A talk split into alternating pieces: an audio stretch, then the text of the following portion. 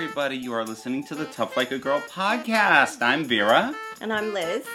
And we're doing something a little bit different on a couple of fronts today. So, we did already kind of um, break the seal on revisiting characters we've done before mm-hmm. with Ms. Marvel. And now, with She Hulk Attorney at Law out on Disney Plus, we decided to revisit She Hulk. But we didn't do the next volume after the one we already covered. Instead, and I wish I could remember who sent me these. If you're listening, please let me know in the comments that it was you so I can thank you at a later date. I have a terrible memory, but someone sent me actually the first eight issues of The Sensational She Hulk from 1989. Uh, we're only going to be looking at the first five today, but uh, I thought this would be fun because one, it's an earlier era of comics than we've generally dealt with, um, and two, this is kind of where a lot of what uh, what at least I really liked about the character with you know sort of the more meta humor and the more comedic bent got introduced. Now this run was um, both written and drawn by John Byrne, uh, Bob uh. I might be mispronouncing that. Uh, was the inker Glynis Oliver, the colorist, John Workman, the letterer, Bobby Chase, the editor, and Tom DeFalco, editor in chief.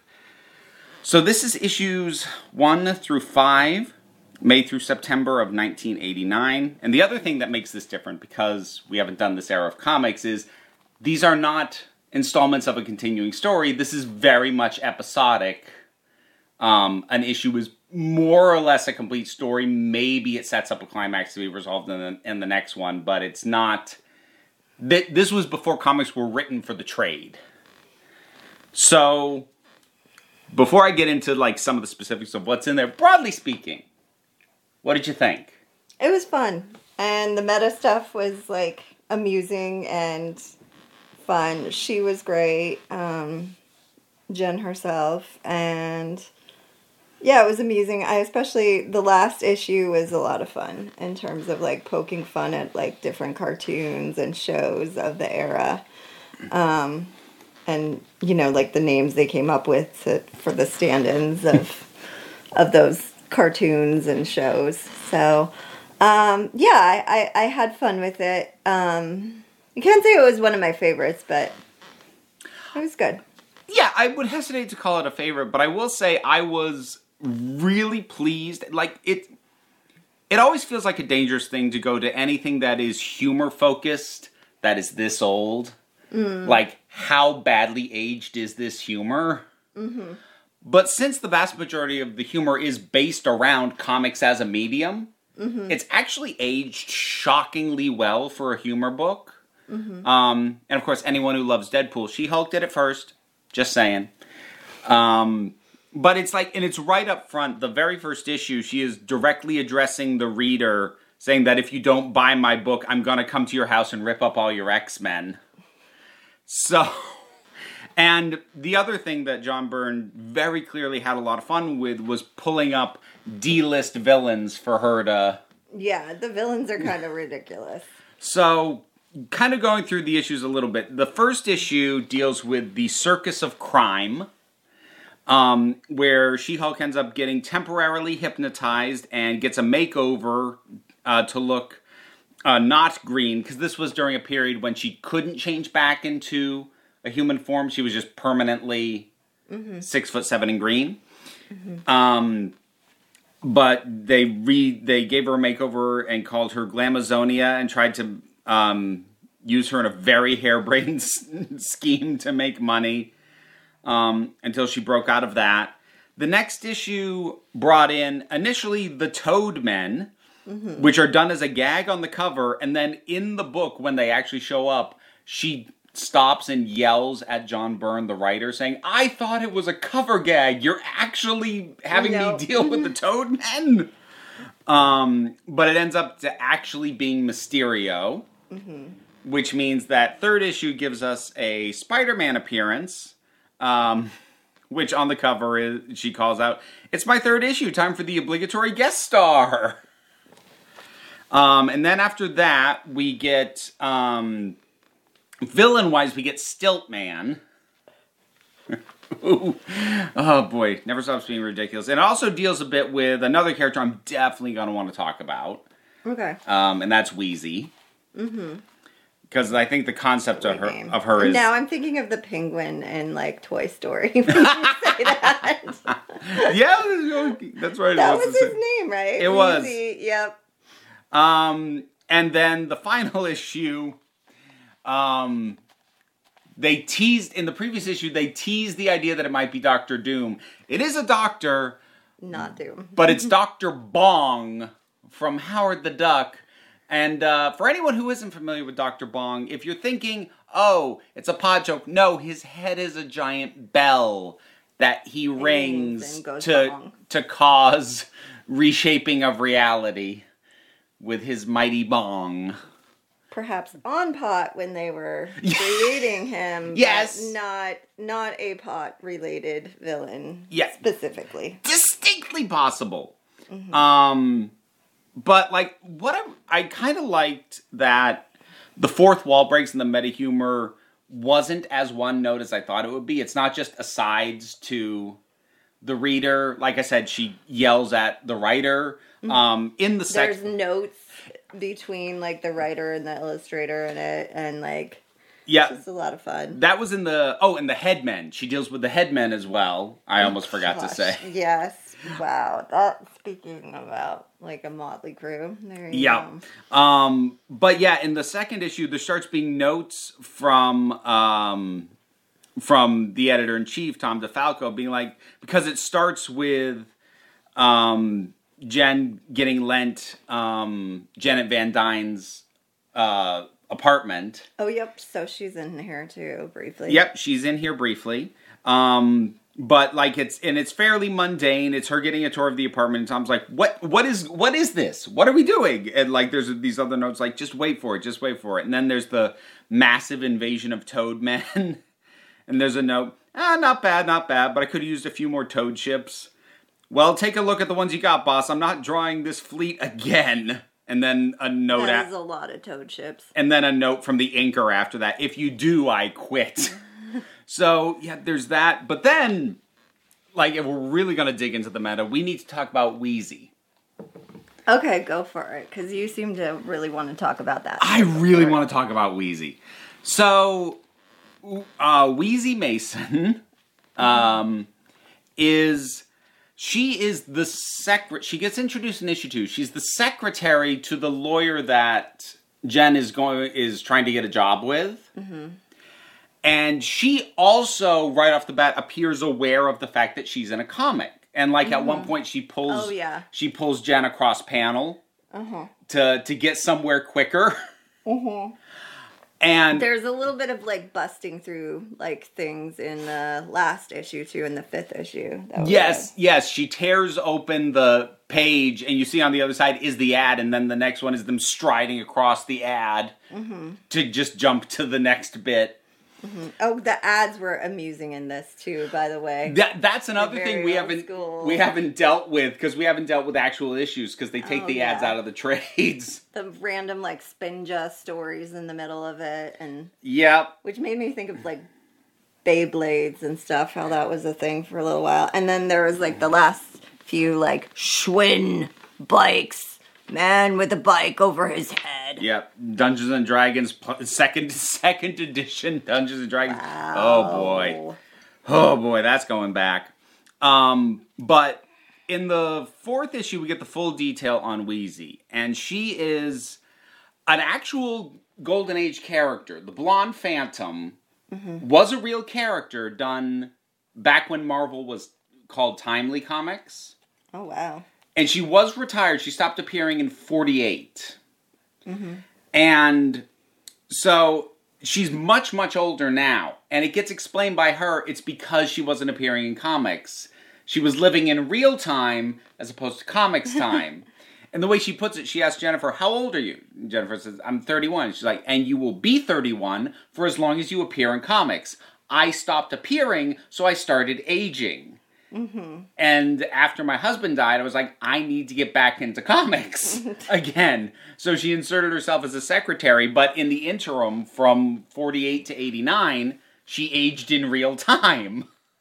That's rough, man. But I, I, need to get in comics now. I'm like, I know. mm. Oh, there was another gag that I really loved because when she when when Jen takes on um Stiltman, she does so in a chemise, which I wouldn't want to like bust out of my like expensive outfits. no, it like she like she gets out of her expensive um you know work suit and puts that on, and but then later Wheezy asks, "I'm really surprised there isn't even the tiniest tear in that," and Jen goes. Oh yeah, well, uh, some things have changed since the '40s. She says, "Check the label on the back," and Weezy looks at it, and on the back, instead of like a made in whatever or a size tag, it says "protected by the Comics Code Authority," with the implication being they wouldn't allow her that to tear and expose more of her body. I again, I think it largely holds up because the humor is based on the medium, and it's mm-hmm. not. There's not nearly as much. Top, It's not based on like the 80s sense of humor that was pretty We- awful at the time. Well, we- saw in movies. yeah, we kind of got a dose on that. So peek behind the curtain. We're we're just getting back from a vacation, and like during one of the nights, you know, in the hotel, just trying to unwind and fall asleep. Crocodile Dundee was on, and we just put it on, and you know, some of it was funny, some of it was cute, but then it got to the bits where he's in New York, and it was like, oh, oh no, mm-hmm. there's some really badly aged humor in that movie. Holy cow! Mm-hmm. So it's it's funny to go from that very harsh reminder of how badly a lot of the jokes aged mm-hmm. to something like this where the jokes are pretty timeless because they weren't topical in the first place. Yeah. and they were mostly just making fun of the very medium that that they appeared in. So like as long as comics remain a thing at all mm-hmm. these jokes actually still work i think. Yeah. I mean, how funny you find them, your mileage may vary on that. I think I get a little bit more amusement out of them. I was amused though. I, Yeah. I don't think I was like, I, but I mean, you were much more in like seeped in the. Yeah. I I sort of have the comics. background that that is going to be tickled a bit more by this mm-hmm. than you are. But, so, like, exactly how funny you find it, that'll vary by taste. But it, it the humor, if it was ever going to work for you back then, it'll probably still work for you now. Yeah. Did you have um, any particular highlights you wanted to bring up aside from anything that I'd mentioned?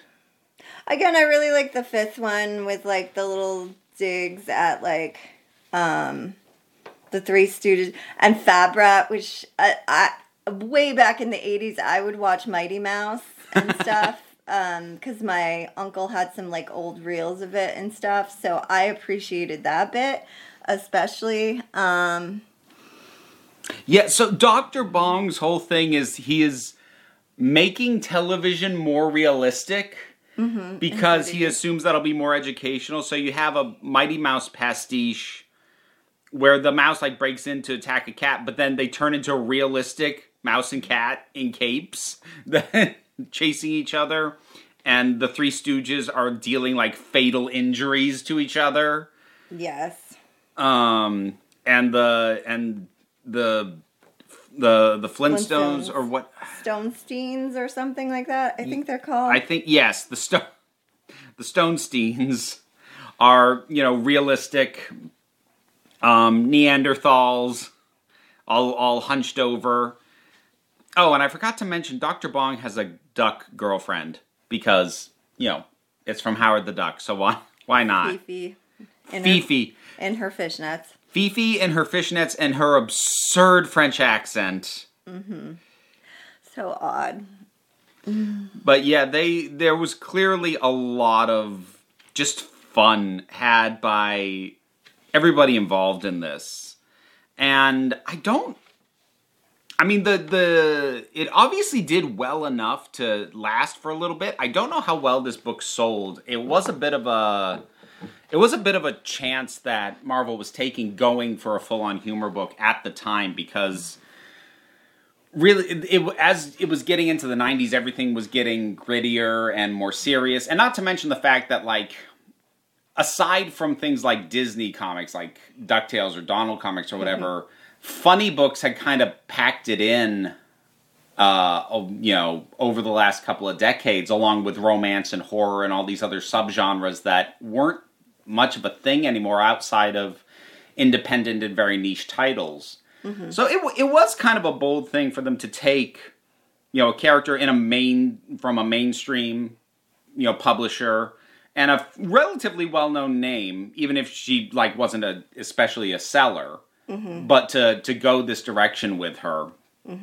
And I feel like in some ways it it laid the groundwork for stuff that would be done again later with things like um, the Unbeatable Squirrel Girl. Mm, yep. Yeah, that one's definitely a more humorous one, which I appreciate. Yeah, but I, I feel like this kind of almost was like a, a a couple decades prior proof of concept that yeah, we can do this kind of weirdness and it's okay. Yeah. Um, I'm sure I'm sure somebody who knows the history of Marvel more thoroughly than me will point to something else that did something similar before, but like just ex- except that I know some things but not all things. No, not acceptable. I know that's a that, that's not easy for me to admit. I know that's a big admission right there. Um, the final. I, I I am going to mention this because, like, for the purposes of this, we only read the first five issues. I have also read the the sixth issue, which brings in, of all things, uh, US one, and I kind of want to explain what that is just to see your reaction. Okay. So US one, I think it lasted twelve issues. Um, they knew they were getting canceled around issue 10 but it was a trucker superhero. Uh, His his name was Ulysses Solomon Archer because they decided to have his initial spell USA. uh huh. And his initial superpower was that he had a metal plate in his head that allowed him to hear CB radio. Uh huh.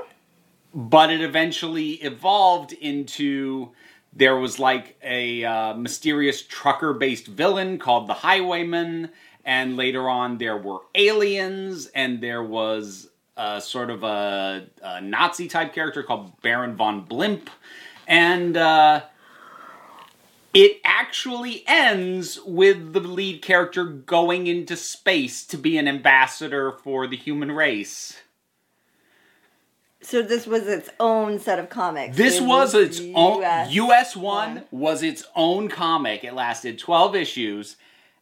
And this Sensational She-Hulk serves as a little bit of the follow-up because it picks up with uh, with him in space and She-Hulk ends up going to space and encounters a bunch of the characters from that comic uh, who have basically recreated their truck stop as a space station. I mean, I feel like a truck stop in space would work. It makes sense. It would. actually. It, and it's run by a guy who goes by the name Papa Wheelie. So, just. I kind of love this comic, if only for picking up the dregs of not only villains, but also heroes and being like, Remember this, like, we could wring something out of this. Hey, remember this nonsense? yeah. It's like, it's the kind of stuff that most other comics would be like, we, we're not going to talk about when we did that. And She Hulk's like, here! Look, look at what was a thing! Let's air our dirty laundry. Which again, I just kind of appreciate on principle. Yeah.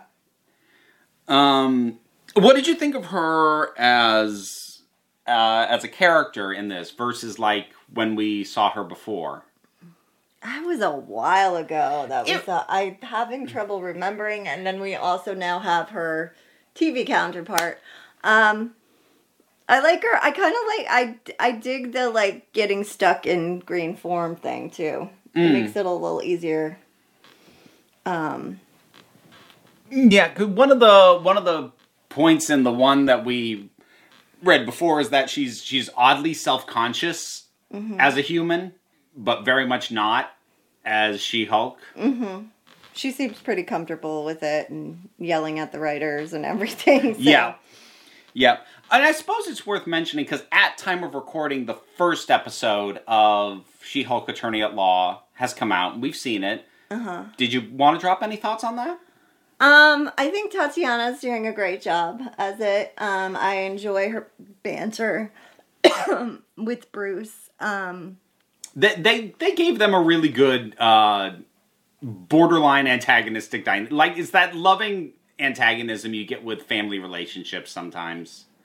um, there's a little bit of like talking to the camera and stuff, which I appreciate because now that we've read this, I I get that. A lot of a lot of it was set up with the first one, It wa- so I- I, don't yeah. I don't know.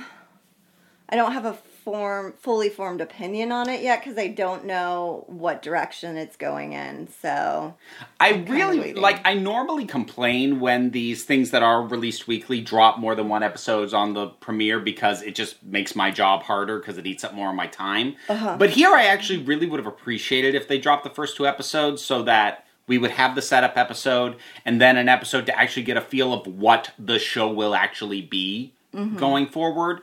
Um, so I, I am a little bit in the same boat uh, as you with that, where like I like her. I don't have an opinion on the show yet because we haven't really gotten to what the show is going to be. I am kind of hoping that the fourth wall breaks evolve, and it doesn't just begin and end with little asides to the to the viewers. Like that's a solid way to start, but I kind of want to see it build. yeah, that would be cool. Again, we're so at the beginning at this point, so we'll Yeah. know further in. Maybe like by the next time when we record the next episode, we'll say a little more about it. Yeah, we could like we could follow up on that. Yeah. So, yeah, I thought these were good fun. Yeah, they were fun. So, thank you to whoever it was who sent me these. Who I cannot remember. I'm sorry. I like.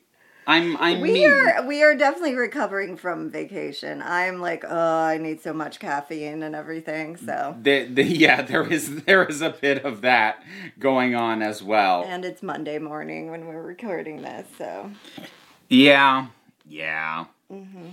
So um, we will take a quick break um, for uh, we'll do a commercial for I don't know something.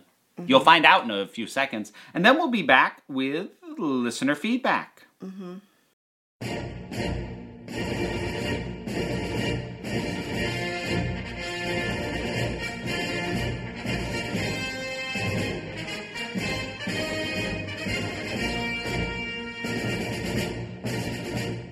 World on Fire.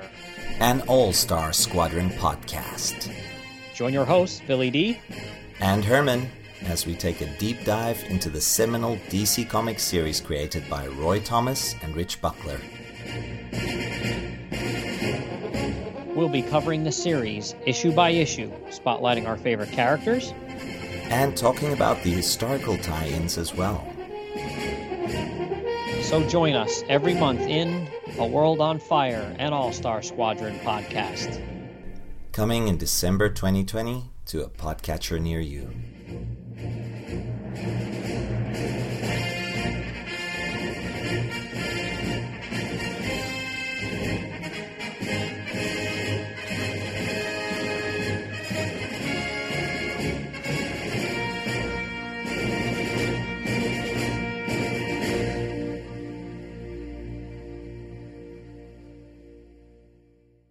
Hey, and we are back.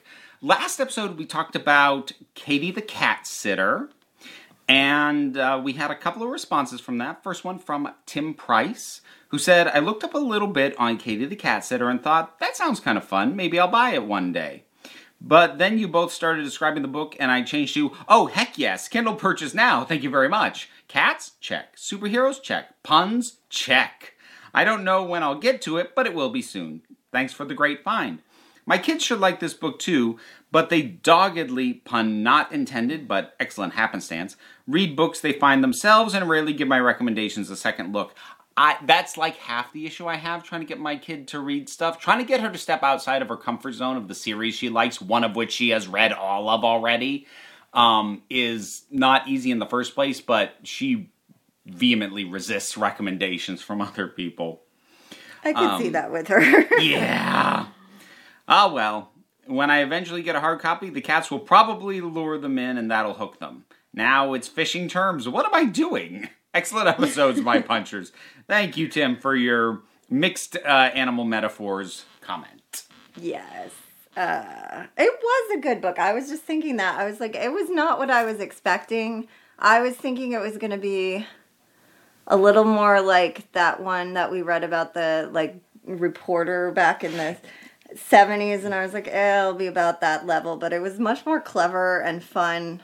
And ridiculous. I And was not I was not expecting it to be ridiculous, but it's ridiculous. It is, ri- yeah, those cats are really ridiculous. And it, it did not take itself seriously, which I really appreciated. I think we, honestly, I think a lot of those, like, comics for kids need to take themselves a little less seriously.